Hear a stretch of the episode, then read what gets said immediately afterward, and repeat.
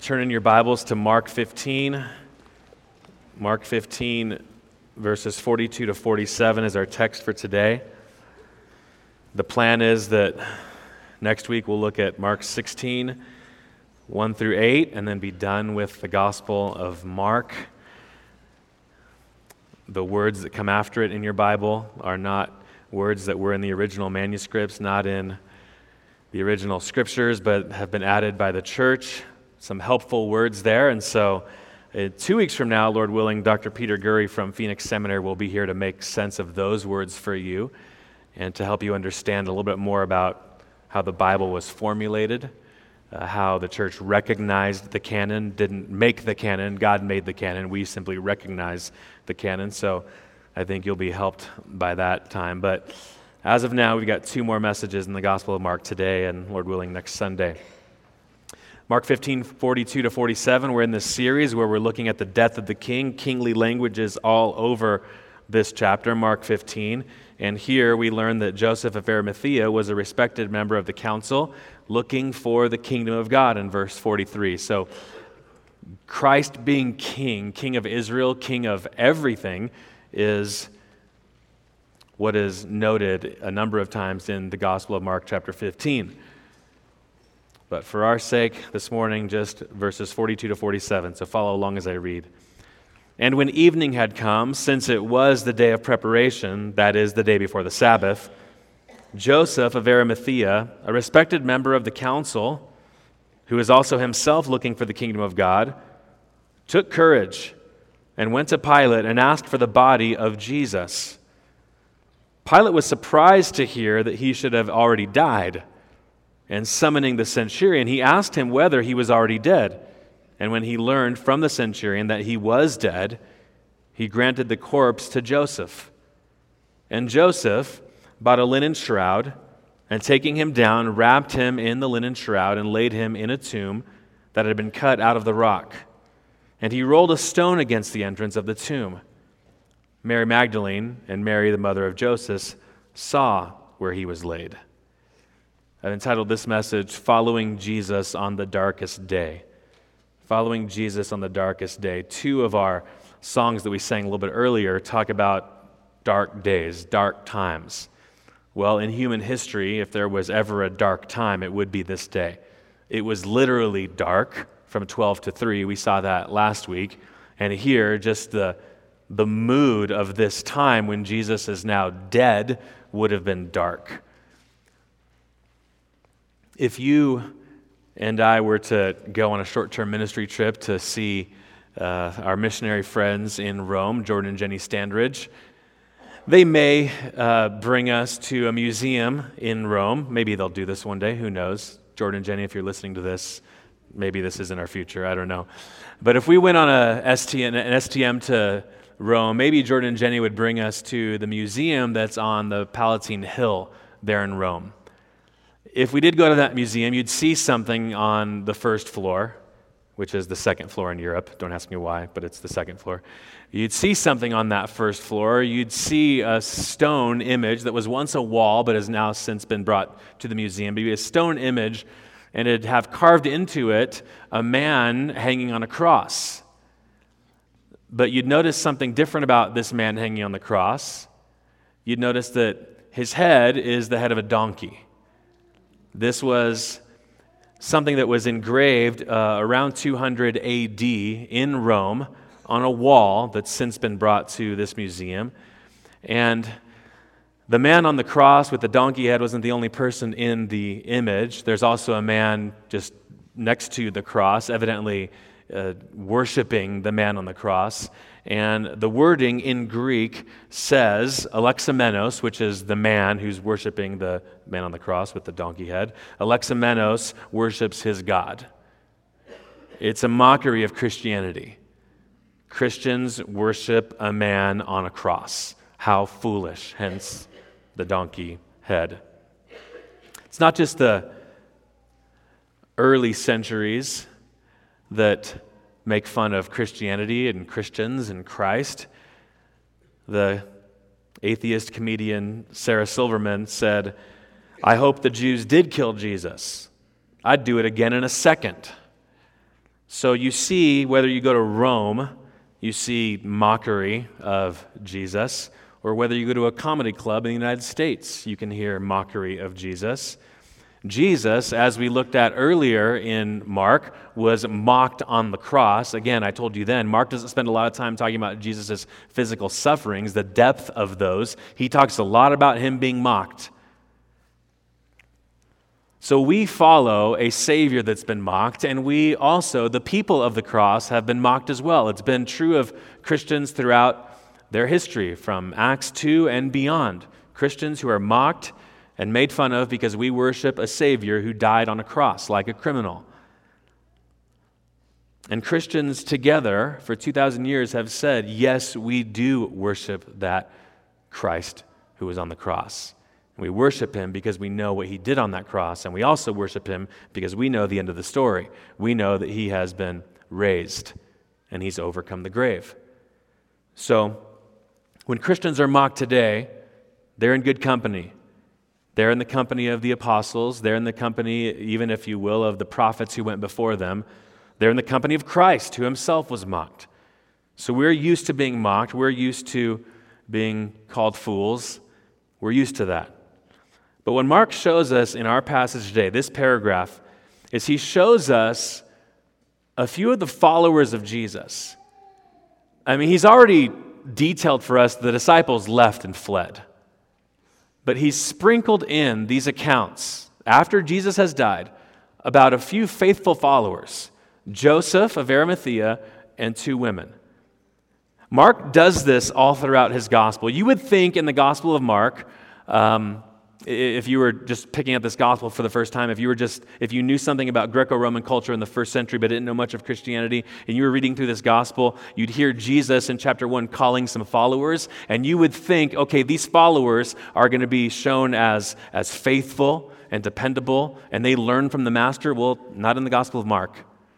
Jesus calls the disciples in Mark chapter 1, and then there are so many low points because of the disciples. The disciples demonstrate a lack of faith, a lack of prayer, pride.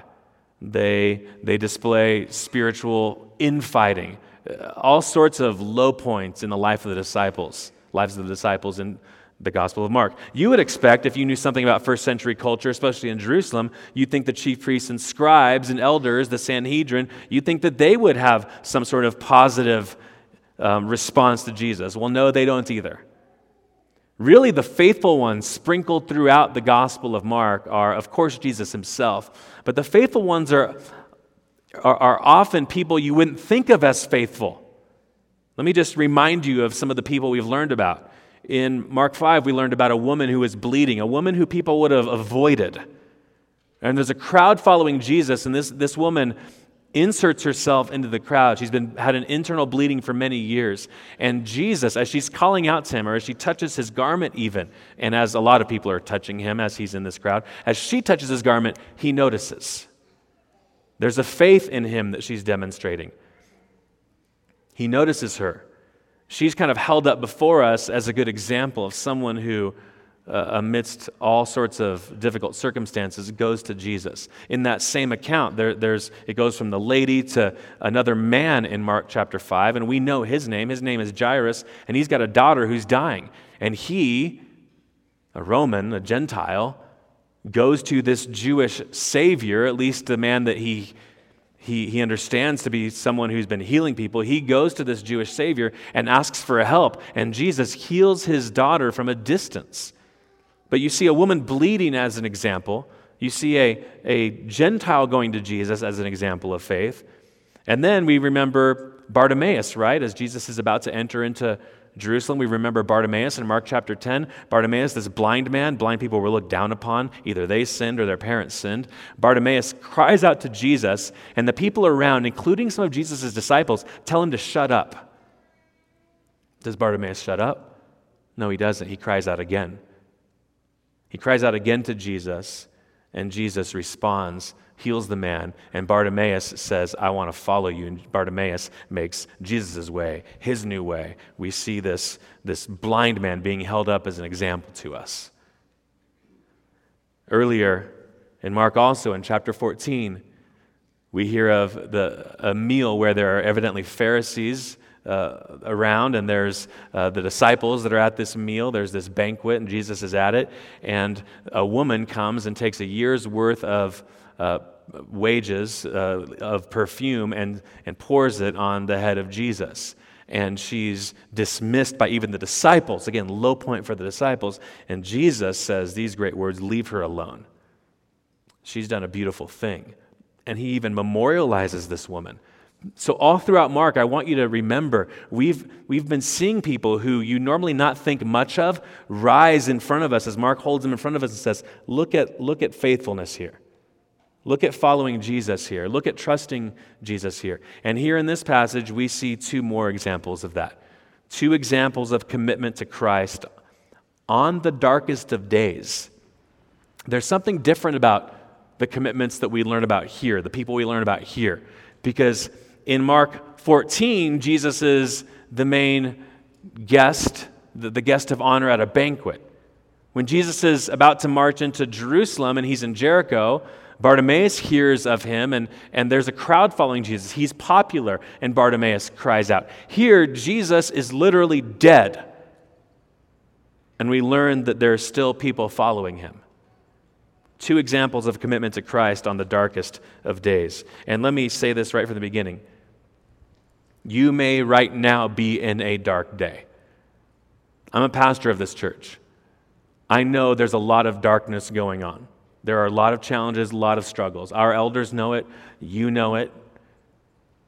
This is a time of struggle for people in this body. And I think it's very helpful for us to see followers of Jesus when he's literally dead, still committed to him. And then we're going to see next week, he's not dead anymore, he's alive.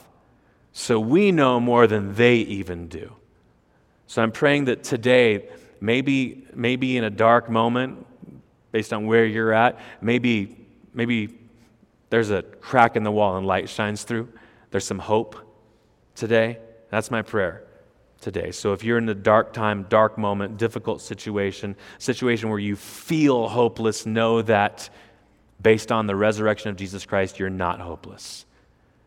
Actually, Peter says that we're born again to a living hope. One of the things that happens when you become a Christian, when you're born again, you've got something that you hope in that is true. Whereas before, there wasn't anything lasting to hope in. So, here's the first example of commitment on this dark day. Verses 42 to 46 show us courage despite past cowardice. Courage despite past cowardice. We're talking about Joseph of Arimathea here. He displays courage. We learn that in verse 43. It literally says that he took courage and went to Pilate. This is significant. We'll talk about why in a moment. But we're seeing here in these verses, 42 to 46, courage despite past cowardice. He was afraid before. Now he's emboldened, he's courageous.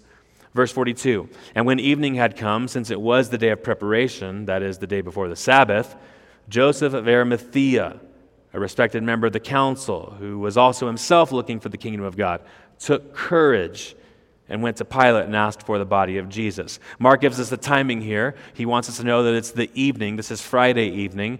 So remember, Jesus was on the cross. There was darkness on the cross. He died around 3 p.m.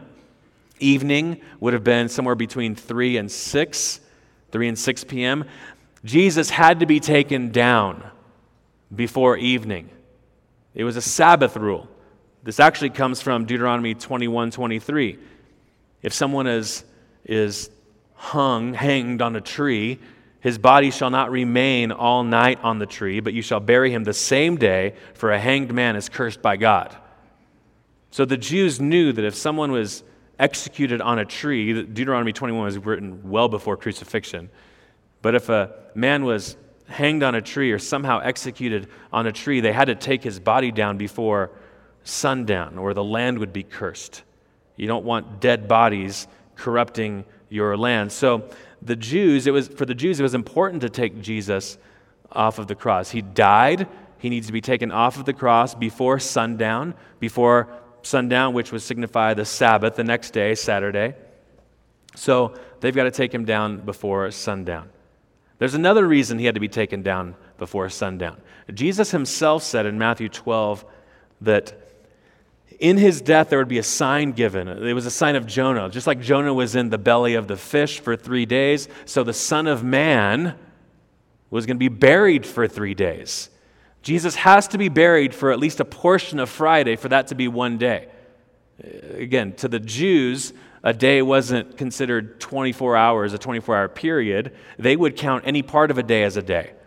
So from Friday to Sunday was three days Friday, Saturday, Sunday. Even if it was just a little sliver of Friday, that's one day. That's one day. Saturday, two days. Sunday, three days. Then he was resurrected Sunday morning. So Jesus has to be buried by sundown Friday night. But that's the timing, and it's important. But then we learn about this man.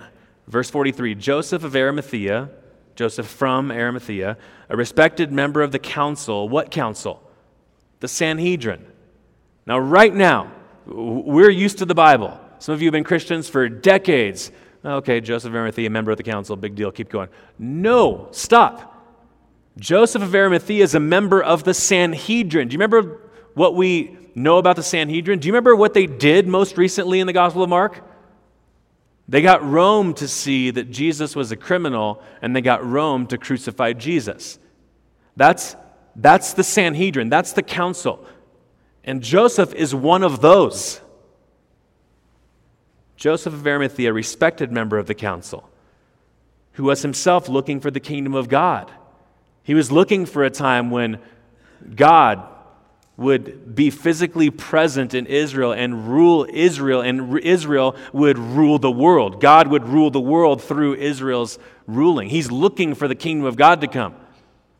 When are we going to get rid of the Romans and the Gentiles? When, when are people around the world going to worship the one true and living God? He's looking for that. And apparently, at some time, he believed Jesus to be the one that would bring that about. Joseph of Arimathea, a respected member of the council, who was also himself looking for the kingdom of God, took courage and went to Pilate and asked for the body of Jesus. Joseph, Matthew tells us he was rich. Matthew tells us he was a disciple of Jesus. John tells us that he was secretly a disciple of Jesus. So now you can kind of see how he was part of the Sanhedrin, but still a follower of Jesus. He was secretly a disciple. And we ask the question is that allowed by Jesus? I mean, doesn't, have this to be, doesn't this have to be public? Well, it would be. And that's what Mark is trying to show us. He here took courage and went to Pilate. So we understand when John tells us that he was secretly a disciple and evidently, he had nothing to do with the vote on whether Jesus was guilty when the Sanhedrin took that vote. He was secretly a disciple.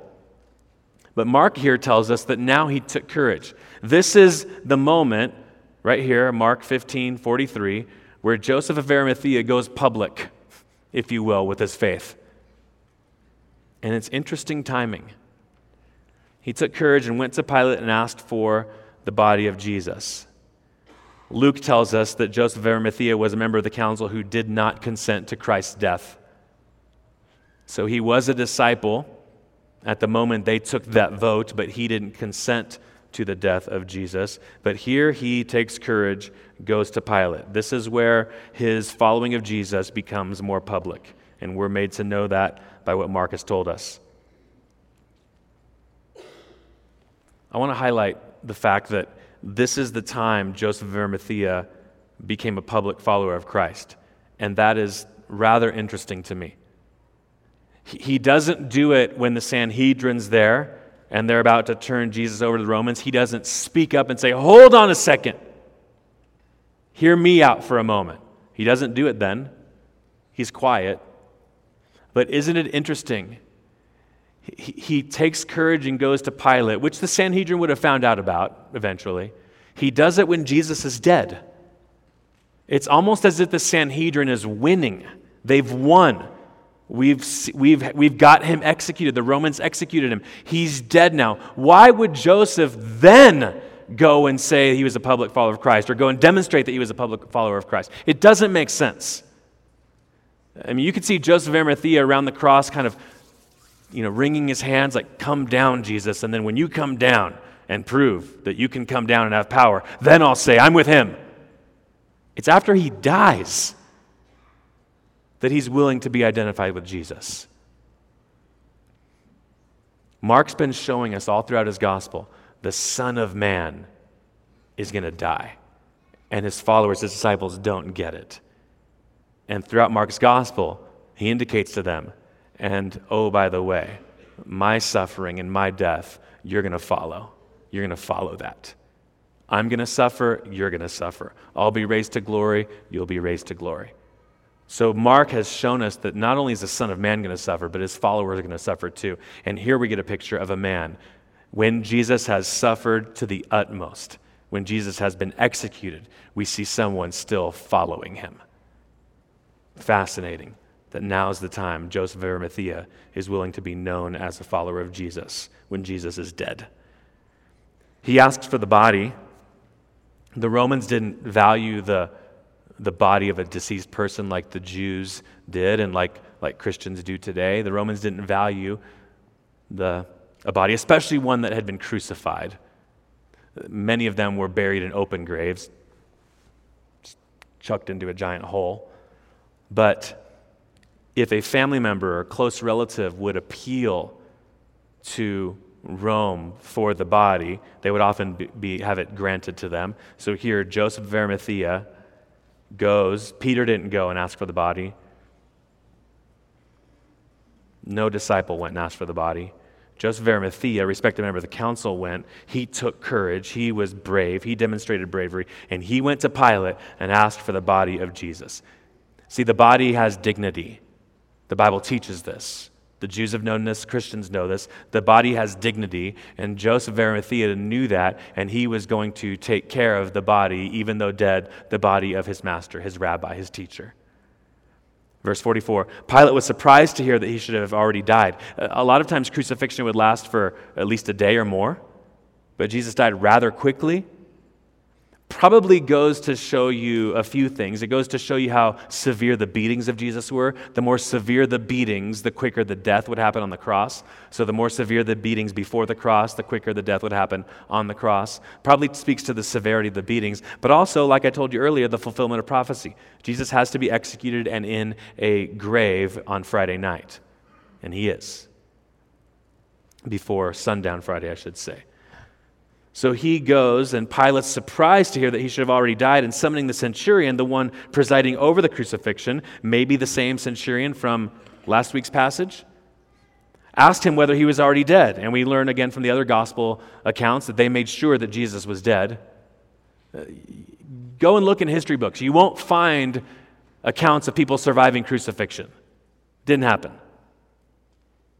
They know he's dead, they've proven that he's dead shoved a spear into his heart. They, they can prove that he's dead. And when he, Pilate, learned from the centurion that he was dead, he granted the corpse, no longer the body. Earlier in the passage, we learned that he went to Pilate for the body of Jesus. Now there's a different Greek word. He granted the corpse. Jesus is dead. The centurion knows it. Joseph of Arimathea knows it. He's dead. The ladies will know it who are looking on that we learn about in 47. He's dead. Jesus is dead. Totally dead. No heartbeat. Not coming back from this one. Well, we'll see. And when he learned from the centurion that he was dead, he granted the corpse to Joseph. Verse 46 And Joseph bought a linen shroud. Look at what Joseph does now. He's been granted the corpse of Jesus. He buys a linen shroud, which would have cost a lot of money. And again, we learn in Matthew that this man's wealthy. Why is that important? Because the scriptures proph- prophesy that Jesus would be buried in the tomb of a rich man, fulfilling scripture all over the place, even while dead. And Joseph bought a linen shroud and taking him down, wrapped him in the linen shroud and laid him in a tomb that had been cut out of the rock. I want you to think about what's happening here. John, the gospel writer, also tells us that Nicodemus, remember the one from John 3, the teacher of Israel, one of the Pharisees, Nicodemus also had become a follower of his, and he was there present and he was helping Joseph of Arimathea. Mark's just showing us one of the men who've been converted. And here, evidently, Nicodemus is helping him as well. But we learn of Joseph of Arimathea. So he buys a linen shroud, taking him down, probably had help from Nicodemus, We know that Jesus would have been executed uh, up high. So Joseph would have somehow found a ladder or some sort of thing to, to get up on this ladder. He would have had to take this dead, hanging body off of the cross. I mean, this isn't just, you know, someone, someone at the funeral home did it for him. He's doing all this. This man, a member of the council, would have had to go and take the, the spike out of the feet first, and then go and take the spikes out of the, the hands next, maybe on the ladder, maybe then the body would kind of drape over him, blood all over his clothes, a dead body just hanging on him. I mean, if we were there, how many of us wouldn't do this? We'd do this for our Lord. But here's Joseph doing it, one of our brothers who we'll meet one day. Joseph's doing this, the dead corpse of Jesus hanging on him, together with Nicodemus. They take him and they bring him, we know, to a garden tomb, and we know also that it was a tomb that was close to the crucifixion site. So Joseph buys a linen shroud, takes him down from the cross. Again, think of the difficulty of that, the, the weight of that hanging on him, the blood, all of it. This isn't sanitized. Taking him down, wrapped him in the linen shroud. So he wraps him up in this fine linen, lays him in a tomb. We know that this was his tomb that had been cut out from the rock. We also know that this was a tomb where no dead body had been in yet. This is a new tomb, if you will, a tomb where multiple people could be buried. That's how the Jews did it in that day. Uh, carved from a rock, carved from into a cave where multiple people could be buried. Tomb cut out of a rock. And so they wrap up Jesus. They take him down from the cross, bring him over somehow, maybe carrying him, two guys carrying a dead body after being wrapped up, bring him to the stone tomb. Most likely would have been a low entrance. This is how most of these tombs were. These caves were low entrance that you ducked in and then it kind of raised up a little bit. Maybe a shelf over here where they'd put Jesus. Something to that effect is what we've seen in first century tombs. So he's wrapped up in linen, placed in this tomb, and then he rolls a stone against the entrance of the tomb. Most likely, so if you pictured this is the entrance of the tomb, or let me do it this way. Can everyone see? I don't know. Okay.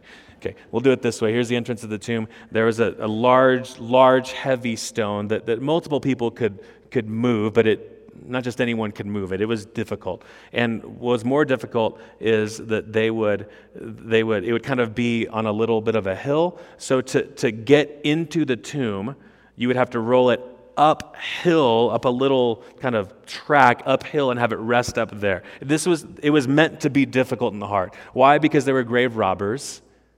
Also, there were wild animals. So you wanted to protect the, the corpse, the body of your deceased loved one. You didn't want anyone to be able to get in. But they, you could, with multiple people, move the stone so you can come and anoint the body with spices, like the ladies were going to do the two days later on Sunday. So you still could, it wasn't like it was finally closed. No, it could be opened again. We know that Pilate was so concerned about Jesus' body being stolen that he, that he told two guards to go and make it as secure as they could. Ha ha ha. Okay? Not going to work, Pilate. Sorry.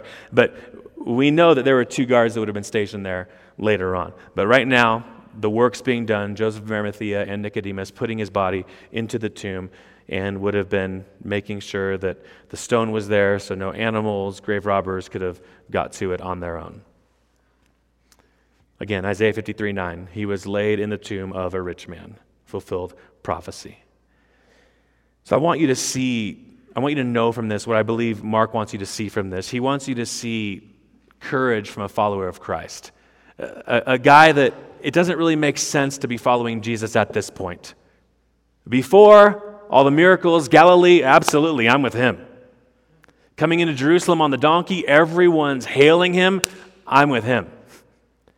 And then he gets arrested, and what happens to the followers that we know about?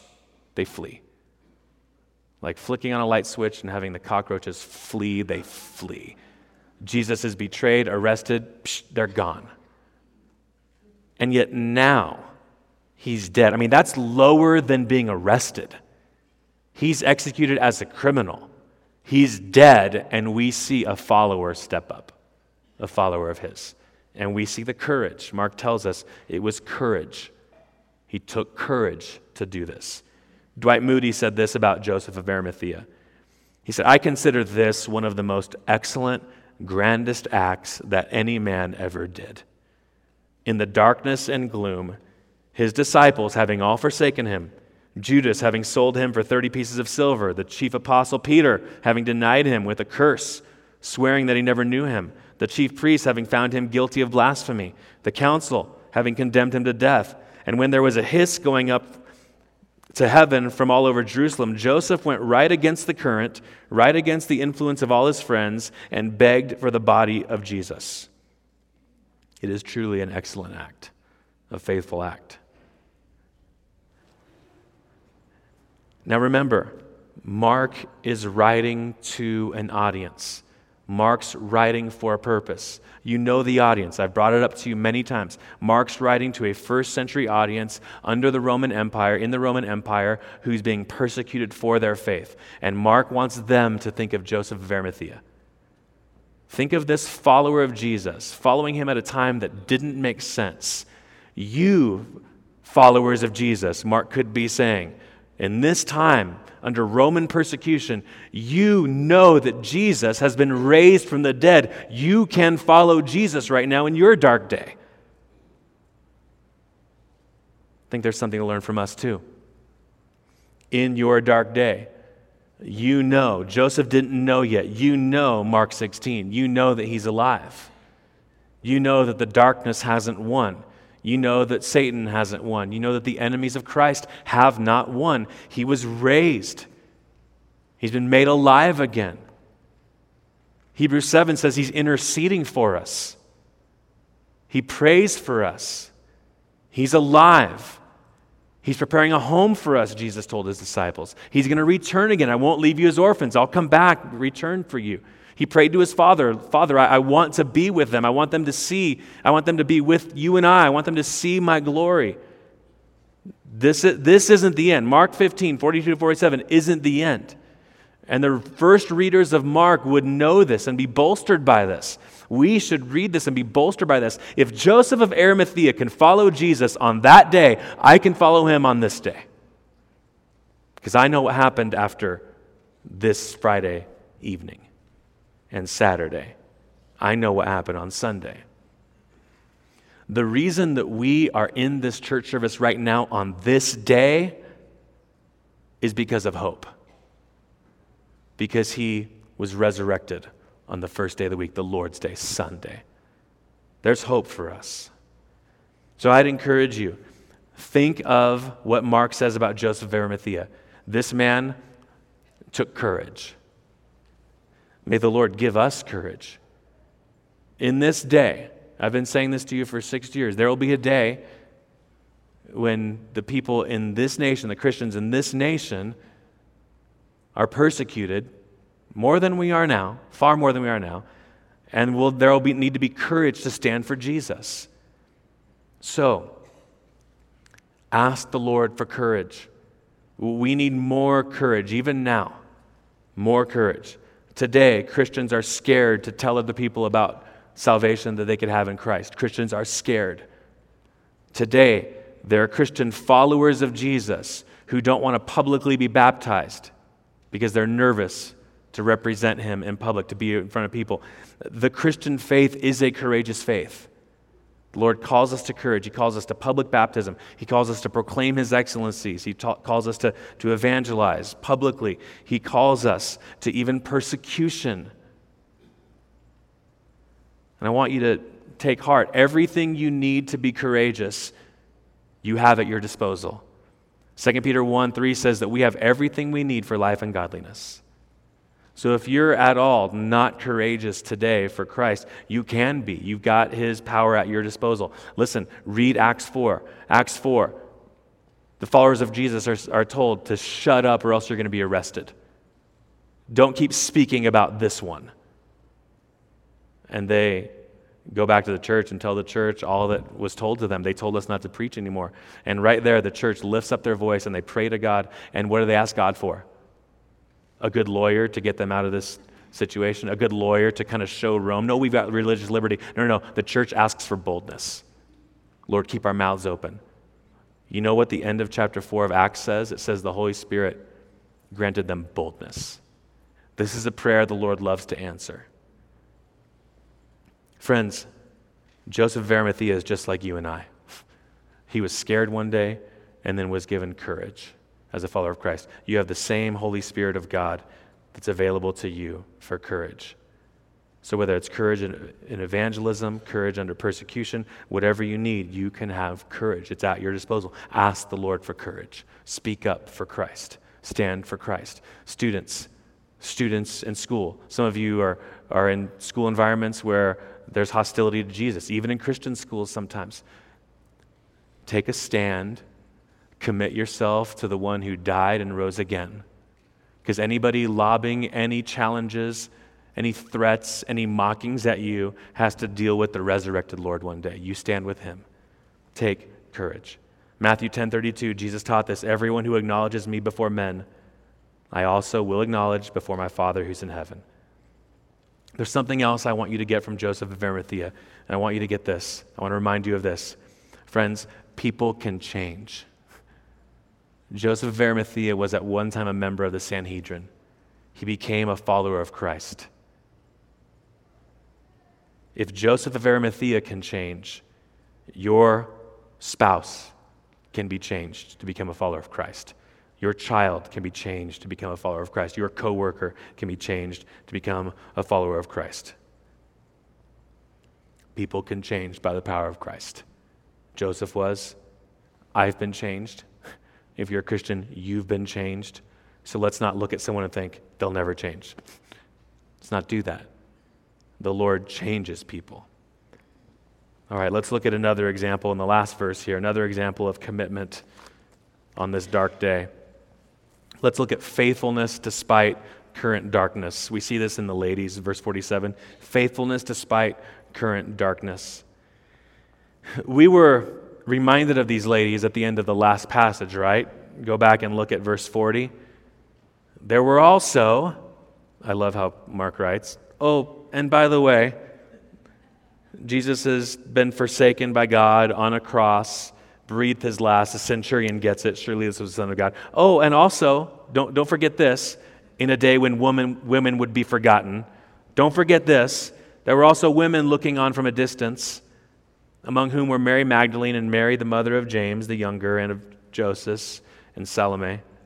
When he was in Galilee, they followed him and ministered to him, and there were also many other women who came up with him to Jerusalem. So Mark wants us to notice these people who were normally in that day and age not noticeable, not noticeable, not noticed. But he's noticing these women. He wants us to notice these women. And it says that they were looking on from a distance. Look at verse 47 now. Mary Magdalene and Mary, the mother of Joseph, saw where he was laid. Mark is showing you what these ladies see. They're looking on at his death, him on the cross from a distance. Now they see Joseph, and again, we know the full story, Nicodemus also. They see Joseph taking his body down, bringing him to a tomb, and they're watching the whole thing. They've watched from the cross, they've watched to, to the, when the body of Jesus is taken to the tomb. They're watching this whole thing. And all we know about these ladies is that they're there watching. But in that, you see a faithfulness Everyone else is gone. Mark even note, notes that for us. They've been following him.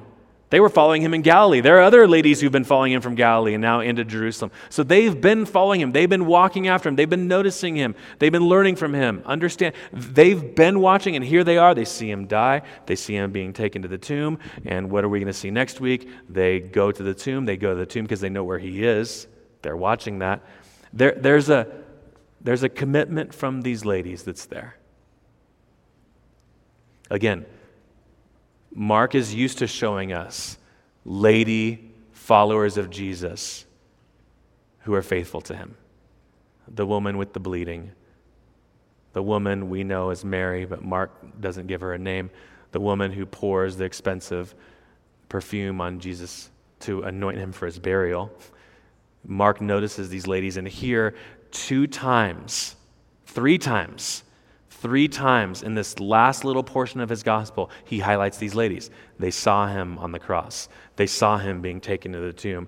And in verse six, in chapter 16 that we'll see next week, and they show up first. to anoint his body for burial. He's, he, again, is taking some faithful followers of Jesus, and he wants you to notice them for a little bit. Verse 47 Mary Magdalene and Mary, the mother of Joseph, saw where he was laid. So they're watching the whole thing. I love what the NIV application Bible says about these ladies and how it relates. Listen, listen to this paragraph. These women could do very little. They couldn't speak before the Sanhedrin in Jesus' defense. They couldn't appeal to Pilate. They couldn't stand against the crowds. They couldn't overpower the Roman guards. But they did what they could. They stayed at the cross when the disciples had fled. They followed Jesus' body to its tomb, and they prepared spices for his body. And then the writer says this As believers, we should take advantage of the opportunities we have to do what we can for Christ instead of worrying about what we cannot do. Just a call do what you can. These ladies are faithful. They're not standing up before the Sanhedrin. They're not, they're not overpowering crowds or guards, but they're with Jesus. Think about when someone is grieving or suffering and the beautiful ministry of just being with them. You don't have to say a word. Don't have to, don't have to read them passages. You don't have to, you, just being there is a comfort. These, these ladies just want to be where Jesus is. He's on the cross dying, they can see. Now his body is a corpse. He's dead, but they still are there. We, th- we think of loved ones that we've lost and we go to the cemetery. We just want to be where their bodies. We know that they're not, they aren't there anymore, but we're with the outer shell of them. We're, we just want to be there. There's something about that.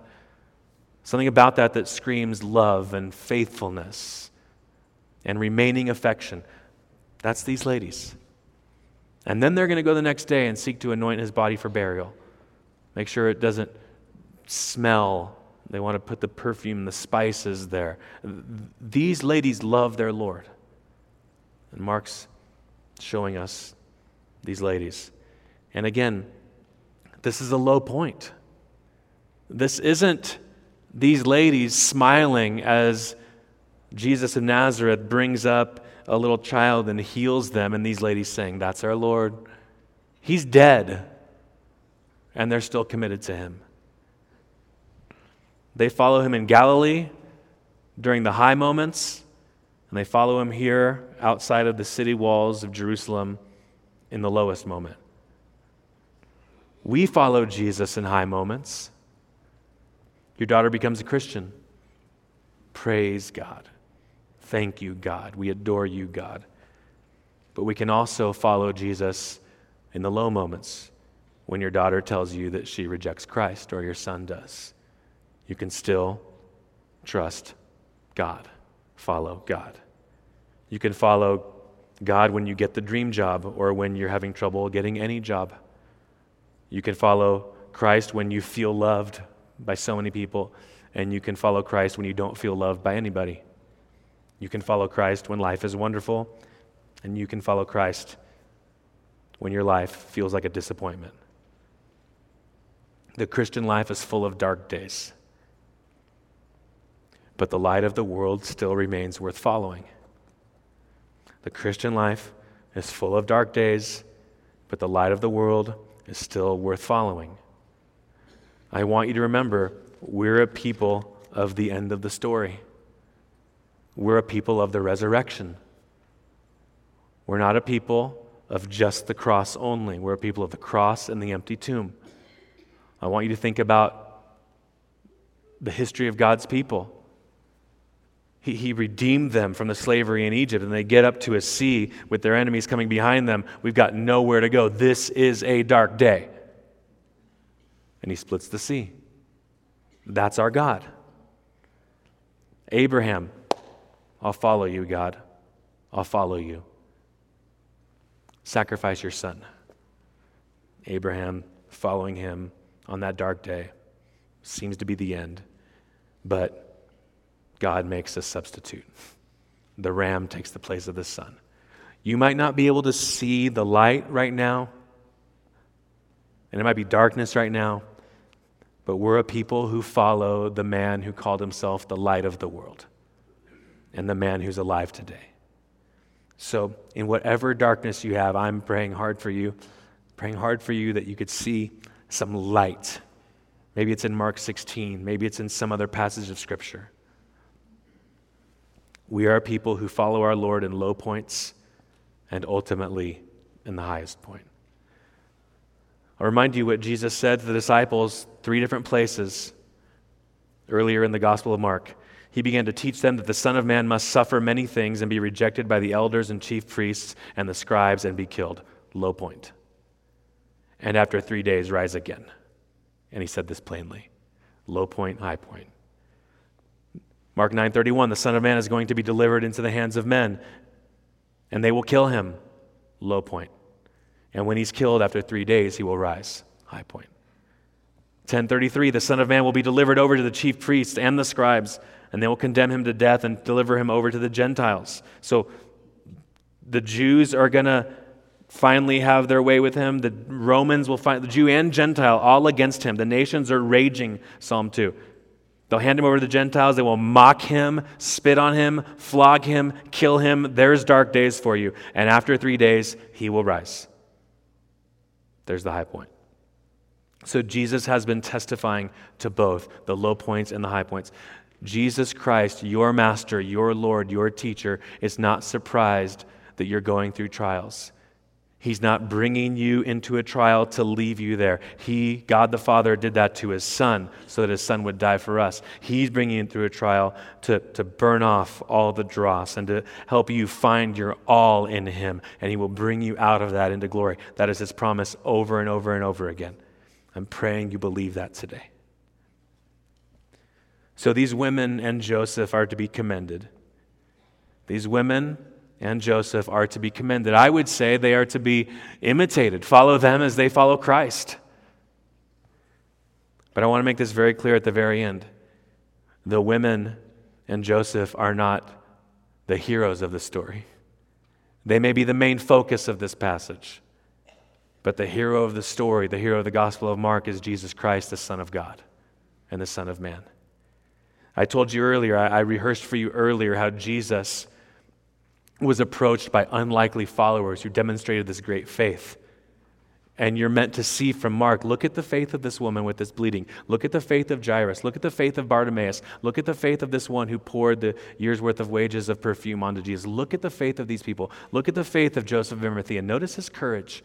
Look at the faith of these two ladies who still are tracking with Jesus where he's at, and they'll go and anoint his body. Look at their faith. But hold on.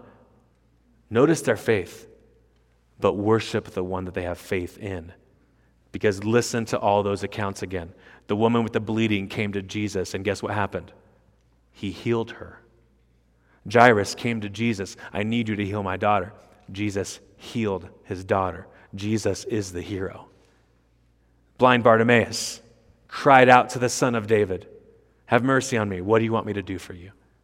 Restore my sight. Jesus heals the blind man, which only Messiah could do according to the Old Testament. Jesus is the Messiah. He's the one with the power, He's also the one with compassion. Jesus is the hero. He's the hero of the woman with the bleeding. He's the hero of Jairus. He's the hero of Bartimaeus. He's the hero of the one who poured the perfume on him. She's anointing me for my burial. Look at what she's doing. And what would he do after his burial? He would rise again. Chapter 16 Jesus is the hero. He's got power over death. Jesus is the hero. Why am I saying this? Because if you're having a hard time trusting in Jesus right now, I want you to notice the scripture points to him caring for his own, overcoming the grave, responding to those who cry out to him for mercy. He responds. He said, The one who comes to me, I will in no way cast out. That's heroic to me. That's heroic. Our Lord is the hero of the story, even though he's dead at this part of the story. When you have nowhere to go, where do you find hope? I hope it's in Christ. Listen, if you're struggling right now, it's because of timing, not of God's character. What I mean by that is notice, like, I'm going through this difficulty. These people have done this to me. I've done this to myself. I'm in this situation. You're struggling, and it's a timing issue. Because if you're in Christ, He's going to bring you through that to a point of restoration and renewal, and ultimately to glory. So you're struggling not because He's bad, you're struggling because sin is real, and there's a curse, and we feel it. You're struggling because of a timing issue, not a faithfulness issue. It's just about timing right now. But the faithfulness of God remains. That's why the psalmist said in Psalm 39 7, Where will I hope? Where will I hope? And then he says this My only hope is in you. Maybe, maybe you're going through a difficult time right now and it feels like death, it feels like darkness because it's meant to show you there's only one place for hope, there's only one person for hope, and it's Christ. Job loses family, loses property, has his wife tell him, Curse God and die. His friends are saying it's your fault somehow. And he says in Job 13, 15, Though he slay me, I will hope in him. That's a hope beyond the grave. Though he slay me, yet I will hope in him. So maybe you can pray a simple prayer like this today God, by your grace, I will follow you through this darkness and into light. By your grace, by your strength, by your power, I will follow you through this darkness and into light. Again, we see faithfulness in this passage from some followers of Jesus. And they're faithful, but He's the one with the power. He's the one who meets their needs. He's the one who overcomes the grave. He's the hero. Talk about following Christ on a dark day. One of the disciples who fled from Jesus when he was in that garden and betrayed and arrested, one of the disciples that fled, saw Jesus, the resurrected Lord, and that bolstered his faith. The disciple is the disciple named Andrew. Andrew became a bold preacher of Christ after he met the resurrected Lord. And he preached against the Roman Empire, the same group Mark's audience was struggling with, the same group Jesus was executed by. He preached against the Roman Empire. One of the Roman governors made a decree that everyone must bow the knee to Roman images. And Andrew went out publicly preaching that this should not be done. People should only bow to the one true God and his son, Jesus Christ. And so he was warned to stop preaching or else he'd be executed swiftly. And the apostle Andrew said this talk about following Christ on a dark day. How dark, how much darker is it than if you say anything about Christ, you're going to be executed on a cross? Andrew said, I would not have preached the honor and glory of the cross if I feared the death of the cross. So, with that answer, he was then condemned to be crucified. On the way to the cross, it's been noted that the Apostle Andrew said this O cross, most welcomed and longed for, with a willing mind, joyfully and desirously I come to you, being the scholar of him which did hang on you, because I have always been your lover and yearned to embrace you he, he's yearning to embrace the same type of death that his Lord died. Why would Andrew say any of this? Because he knows that his master is alive. And next week we'll see that his master is alive. So, friends, if life seems dark, if things are challenging right now, notice these people right here following Jesus without the resurrection following Jesus when he's dead and executed. But we have the next passage that shows us that he's alive. We can find hope, we can find strength, and it's available in Jesus Christ who loves to give it. Let's pray. Lord, you are so good. Even the fact that your body is referred to as a corpse here is a sign of your love for us. You went through that to reconcile sinners to your Father.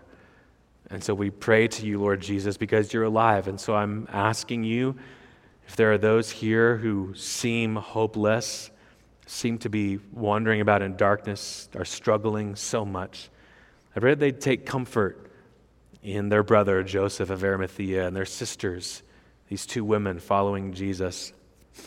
Pray that they'd take comfort in the empty tomb. I pray that they'd find a hope. Lord, so many of us have testimonies of being in difficult situations, and by your grace, somehow remaining faithful to you, and then coming out through it with praise and worship on our lips and satisfaction in you. Would you grant us that today? Thank you for your victory. Thank you that we are a people of the cross and the empty tomb. Thank you that we have victory in your Son, Father. It's in His name we pray. Amen.